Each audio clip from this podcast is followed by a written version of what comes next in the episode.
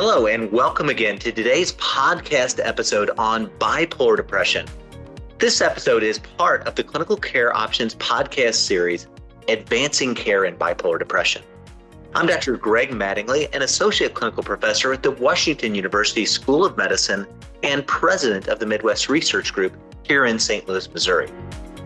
With me today is my good friend and colleague who's going to discuss the treatment across the bipolar spectrum, Dr. Vladimir Maletic, clinical professor in the Department of Psychiatry at the USC School of Medicine in Greenville, South Carolina.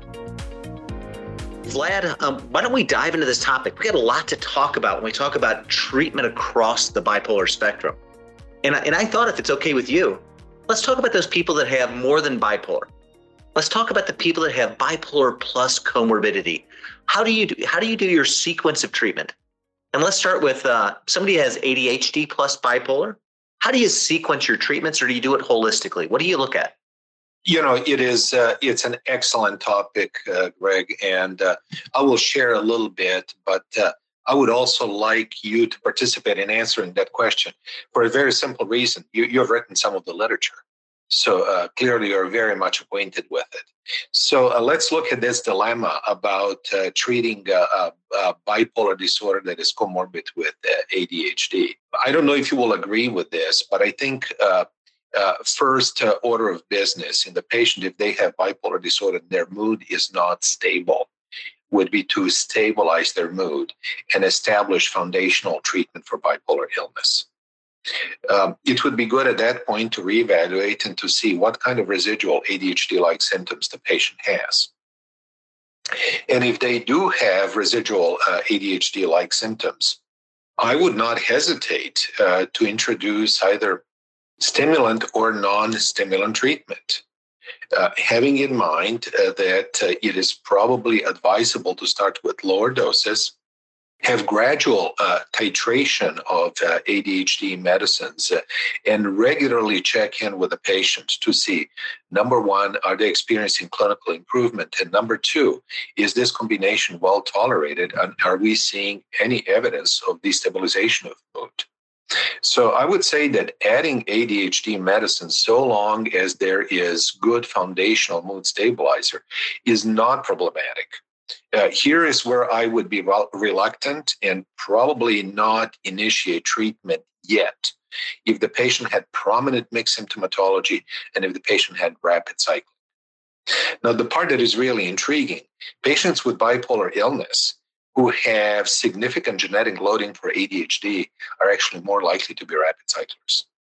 So it, it would be, again, ideal that we address first uh, mood symptoms, have the patient stable, and then start uh, treating them with uh, uh medicines for ADHD. There are a couple of things that we have to keep in mind. If we are using stimulants, in generally speaking, we are enhancing the activity of prefrontal cortex, uh, most uh, uh often uh, based on the imaging studies, increased activity of dorsolateral prefrontal cortex. That may translate into better executive function, better effortful su- sustained attention, and uh, also important to us, better top down regulation of emotion. But at the same time, we're also increasing norepinephrine and dopamine input into amygdala, uh, which may mean less resilience to stress and which may mean uh, greater emotional reactivity. So, uh, when I use ADHD medicines, I look at both. I look uh, uh, to see if we're having a gain in terms of better attention, better executive function, less impulsivity, improved emotional regulation. But I also do evaluate sensitivity to stress, especially if there are any major perturbations in, in my patient's life. There is some evidence that successful treatment uh, not only is likely to diminish the risk of future episode, but in some instances it may diminish risky behaviors uh, such as suicide attempts. So I would definitely not dismiss uh, ADHD medicines as treatment in individuals who have comorbid bipolar disorder and ADHD. But uh, I would advise caution uh, and uh, frequent monitoring and very careful monitoring of this combined treatment. Uh, what are you th- your thoughts? Again, you're an expert in the field. You, you have published on this topic. So, what are your thoughts, Greg? So, so it's a place where my my view has evolved over the last 10 years. I'll have to say, Vlad. 10 years ago, I'd have said exactly what you said. For heaven's sake, treat bipolar first. Get people stable. Only go to ADHD treatment if you absolutely need to. Several studies kind of challenge that notion, though, and make you think that maybe holistic treatment, meaning combination at the same time treatment, may be the best treatment. One of those studies was published by Michelle DelBello. We were a research site in that study, and it looked at people that had bipolar depression, children and adolescents. About 20% of those kids had ADHD, and we looked at the outcomes of the kids who stayed on their ADHD medicine as they were being treated with an atypical antipsychotic for bipolar depression. The kids who stayed on their ADHD medicine while being treated for bipolar depression had the very best outcomes. Hmm. They had better outcomes than the kids who didn't stay on ADHD medicine. They actually had better outcomes than the kids who didn't have ADHD. So that combination group actually was the best of all the outcomes in the study when we looked at the pods of the arm. The one that I think then is a little bit even more kind of uh, thought provoking. There was a study that Bob Findling was the lead author that we were a part of, Vlad. And this looked at adolescents that had bipolar mania.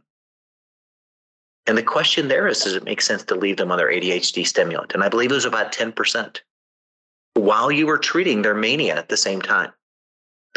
And in that study, if the clinician felt that the ADHD medicine was helping cognitively with things like school primarily and was not the driver of the, of the bipolarity and the mania, the kids could continue on their stimulant while they were being treated for bipolar mania. And similarly, that group that got very careful, very cautious, but holistic treatment actually had some of the very best outcomes.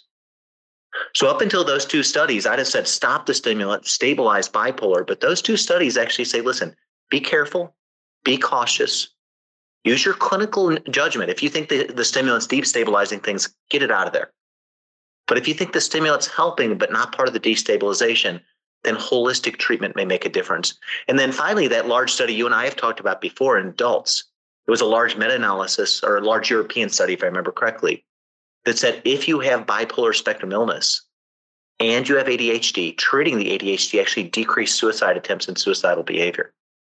So I think it's a place you have to individualize treatment. I think you want to be very careful.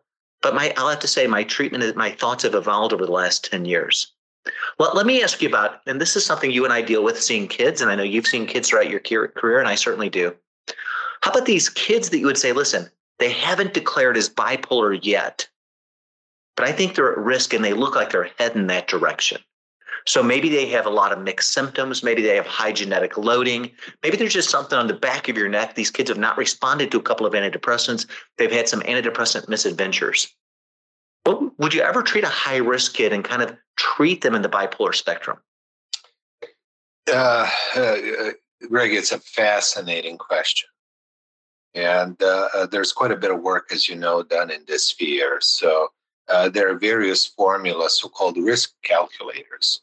So, uh, family history is is one of those. Uh, having psychotic symptoms is definitely an, an important uh, indicator. Uh, in addition to that, having subthreshold hypomania can be important. Very often, historically, through my clinical practice, I see issues related to diurnal dysregulation. Uh, these are kids who don't eat their meals at the same time as family members. They don't have the same uh, sleep schedule. Uh, very often, they have decreased uh, need for sleep.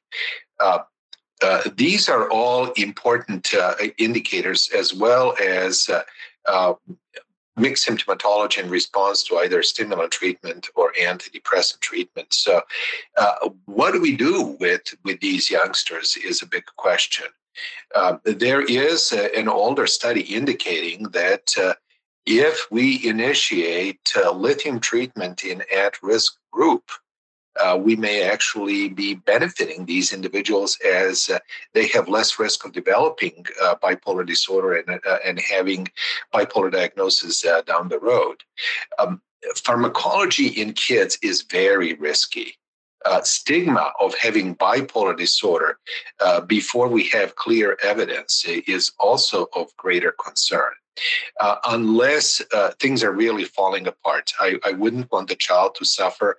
I wouldn't want the family conflict to increase. But there are certain things that, that uh, I would suggest early on. Uh, one of those would be psychotherapy.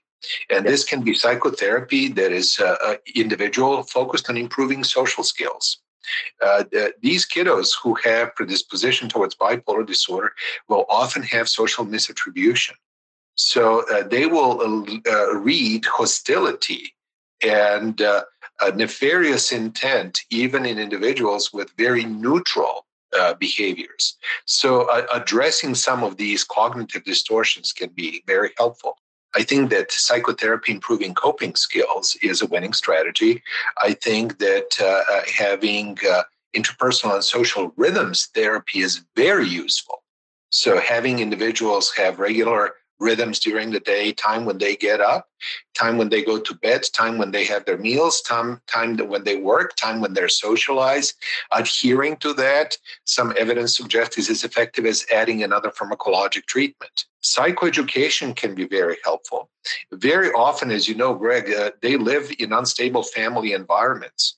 So having family therapy uh, would be, uh, in my mind, an uh, appropriate uh, intervention. So, so Vlad, let me thank you for bringing up treatments outside of medicine. You know, it's very easy as to experienced psychopharmacologists to forget about these other holistic areas. And I'll use in my area, in my area of St. Charles, I'm the number one referral source to Boys and Girls Club of St. Charles. For a lot of my young individuals who grew up in unstable homes, you know, the diagnosis may be a changing and evolving diagnosis, being ADHD, trauma, depression, heading into bipolarity. But what I want to give is stability, structure, role models, mentorship, things in life that help them to feel good about themselves. Because maybe some of these kids haven't had a lot of people telling them, hey, listen, you're a great kid and you have a lot of gifts. And we want to help you to find your way to kind of use those gifts. So those kinds of things are incredibly important for our kids, our adolescents, our adults across the age spectrum when we talk about the importance of kind of holistic treatment. So thank you there. And once again, as you know, one of my favorite studies is this topic of resilience. And for all of us, positive life events build our resilience, especially true if you already have the underpinnings of an illness like bipolar disorder. So putting positive life events, the importance of structure, the importance of sense of purpose, all of those things very important. So we've talked about kids. Let's move into adulthood. Let's think about Vlad. If we were thinking about the, the needs of somebody with bipolar disorder who's in their 20s, somebody who's in their 40s, let's go to somebody in their 60s. Do those needs change over time? Are they the same needs? Or how would you kind of think about, based on somebody's age, where their treatment needs may evolve when it comes to bipolar?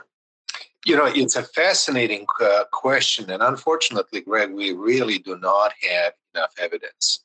Uh, over the last uh, uh, five years, uh, there have been attempts to provide so called staging of bipolar illness. And this staging is based not only on onset of symptoms, but also the nature of the treatment that has been used so far. So, uh, what we do know, unfortunately, is that uh, bipolar disorder, if allowed to persist, is associated with progressive anatomical changes. So we do know that uh, a number of manic and in some studies even number of depressive episodes tend to be as tends to be associated with thinning of gray matter volume. Uh, we do know that there are evolving white matter changes uh, through the course of uh, bipolar illness, and the part that uh, um, you know is is an area of huge interest uh, uh, for me. we do know that inflammatory changes and changes in inflammatory cytokines accompany bipolar disorder. And this is a fascinating scenario where a Canadian group actually looked at composite of uh, inflammatory indicator, looking at interleukin 1, 6, tumor necrosis factor alpha, CRP, and fibrinogen. And what they found is that increase in peripheral inflammatory signaling actually precluded mood episode. There are also studies showing that individuals who have mood disorders and commit suicide found that individuals who died with a mood disorder but not due to suicide had no evidence of microgliosis. The individuals who died as a result of, of suicide actually had microgliosis in anterior cingulate cortex. So, uh, one thing that we can say with some safety is that pathophysiology and pathoanatomy of uh, bipolar disorder is evolving. Now, the part that is really intriguing what does that mean? Uh, we do know that if they have first episode in 50s and 60s, uh, there's a good chance that there will be vascular changes that have contributed, right? So it has very different implications. There will be more cognitive impairment. But if somebody has that earlier onset, what is the ideal combination of treatments? I like your approach, holistic approach, by all means. But how these approaches should differ uh, uh, if somebody has an onset at 20, should we be using different medicine at 20 and 30 versus at 40 versus at 60? I don't know that we have enough data. I'm, I'd be curious to hear your thoughts. So, so a few things that I would point out to our audience. So bipolar itself, by nature, like you said, is a progressive damaging illness within the brain when left untreated, right? We have a lot of data that, you know, like other mental illness, left untreated, it's bad for the brain. We also know that the nature of cycling tends to change as you get a little bit older. Yep. In young adults, starting in adolescence, but through young adults, it's not uncommon to see rapid cyclers. And rapid cyclers in children can be multiple times a day. In adulthood, we call it rapid cycling four or more episodes a year. And many of our young people will, will cycle several times a month. That's not an uncommon thing for a young adult. Vlad, I think what you and I have seen and what the data tells us is cycles tend to lengthen, right? Yeah, People yeah. get stuck. They get stuck in depressed episodes, depression with mixed features. And that's where a lot of our people later in life with bipolar disorder wind up living. So cycle length changes. The nature of the symptoms you're tending to have tend to change a little bit as people progress through the illness. And then I would say the treatments change based on a couple of other things. One is in my young adult population, my university age population. I like medicines with long half lives.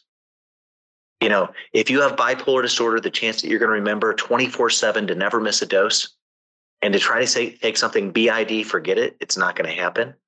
So I like medicines with a little bit of forgiveness built in when it comes to half life. So a long half life versus short half life.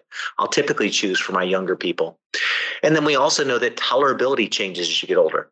You know, the tolerability, say, for lithium as you get to be older based on renal excretion and other comorbidities within your life. And then I'm always very careful early in life that I don't want to start a group of side effects and tolerability that are going to be with you the rest of your life, mainly weight gain and metabolics. Right. So I think one of the big mistakes we make early on is we hit people with some of the heavy hitters, maybe some of the older medicines we all trained with. But next thing you know, we look around, and our people aren't fitting in their clothes anymore. So we've induced a whole nother set of secondary issues you want to think about. Yeah, great points, Greg. No, uh, there's something, you know, I'm, I'm curious how you would respond to this one, right? So there's a famous paper by Emil Kraepelin from 1920s. And he has uh, looked at something that you have hinted. How does nature of bipolar disorder in a naturalistic setting change? This study will never be repeated. Nobody will study uh, uh more than 900 patients uh, over an extended period of time with no medicines involved. And this is what he found. Initially, manic episodes were more frequent, mixed symptomatology was more frequent. After age 55, uh, mania and hypomania virtually disappear. Mixed states are much more pronounced, and bipolar starts looking like intractable depression. Would it suggest that in later phases, if we see depression, our strategy should be different that we should be using agents that have not only efficacy for hypomania and mania uh, but have proven efficacy for bipolar depression. I'm saying that for a very obvious reason. There are only five uh, uh, medications that are indicated for treatment of uh, uh, bipolar depression, right? So, should those be our preferences, as well as using, let's say, uh, maintenance treatments that have a greater efficacy for depressed episode, let's say, like lamotrigine. In terms of how do we initiate, there's a little bit of gender difference. Uh, because uh, uh, the onset of bipolar in women, 80% of the time, is going to be with a depressive episode. In men, it's about 50 50. Average age of onset of bipolar in women is age 18. Average age of first hypomanic uh, manic episode is going to be 25. Which brings up a question what do we do in these interim seven years? Do we just keep on using antidepressant, which uh, seem not to be working, or do we have a conversation that although we do not have diagnostic criteria, we should think about initiating treatment? In that scenario, do we preferentially initiate treatment uh, with agents that have efficacy for bipolar depression? Because these are some of the key manifestations.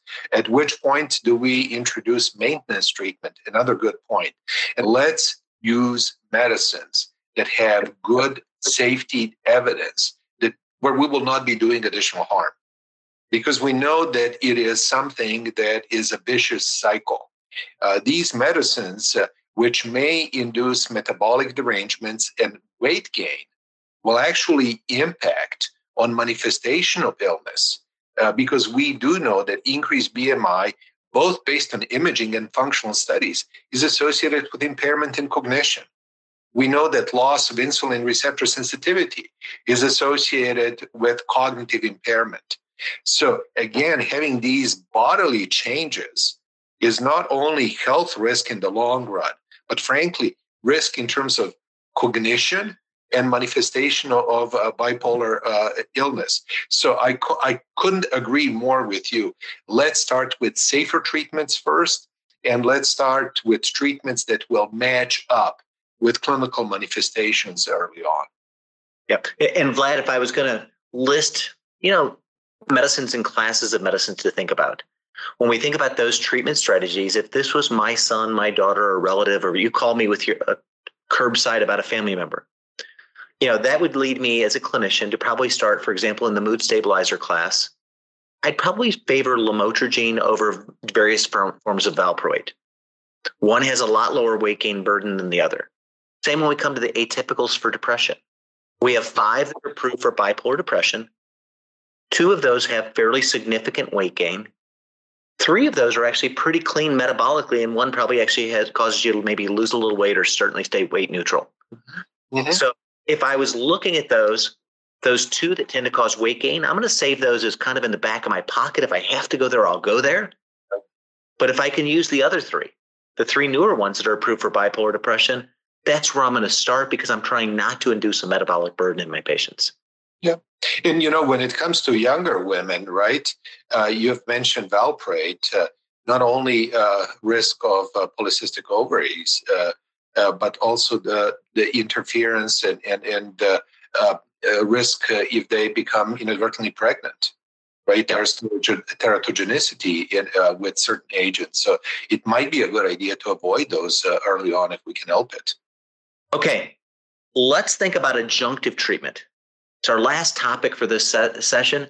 How do you think about combining, you know, whether it's a mood stabilizer plus an atypical? Where do we have data that we know it works? Where do we not have data? When would you use combination treatment versus monotherapy in those in those strategies? Right.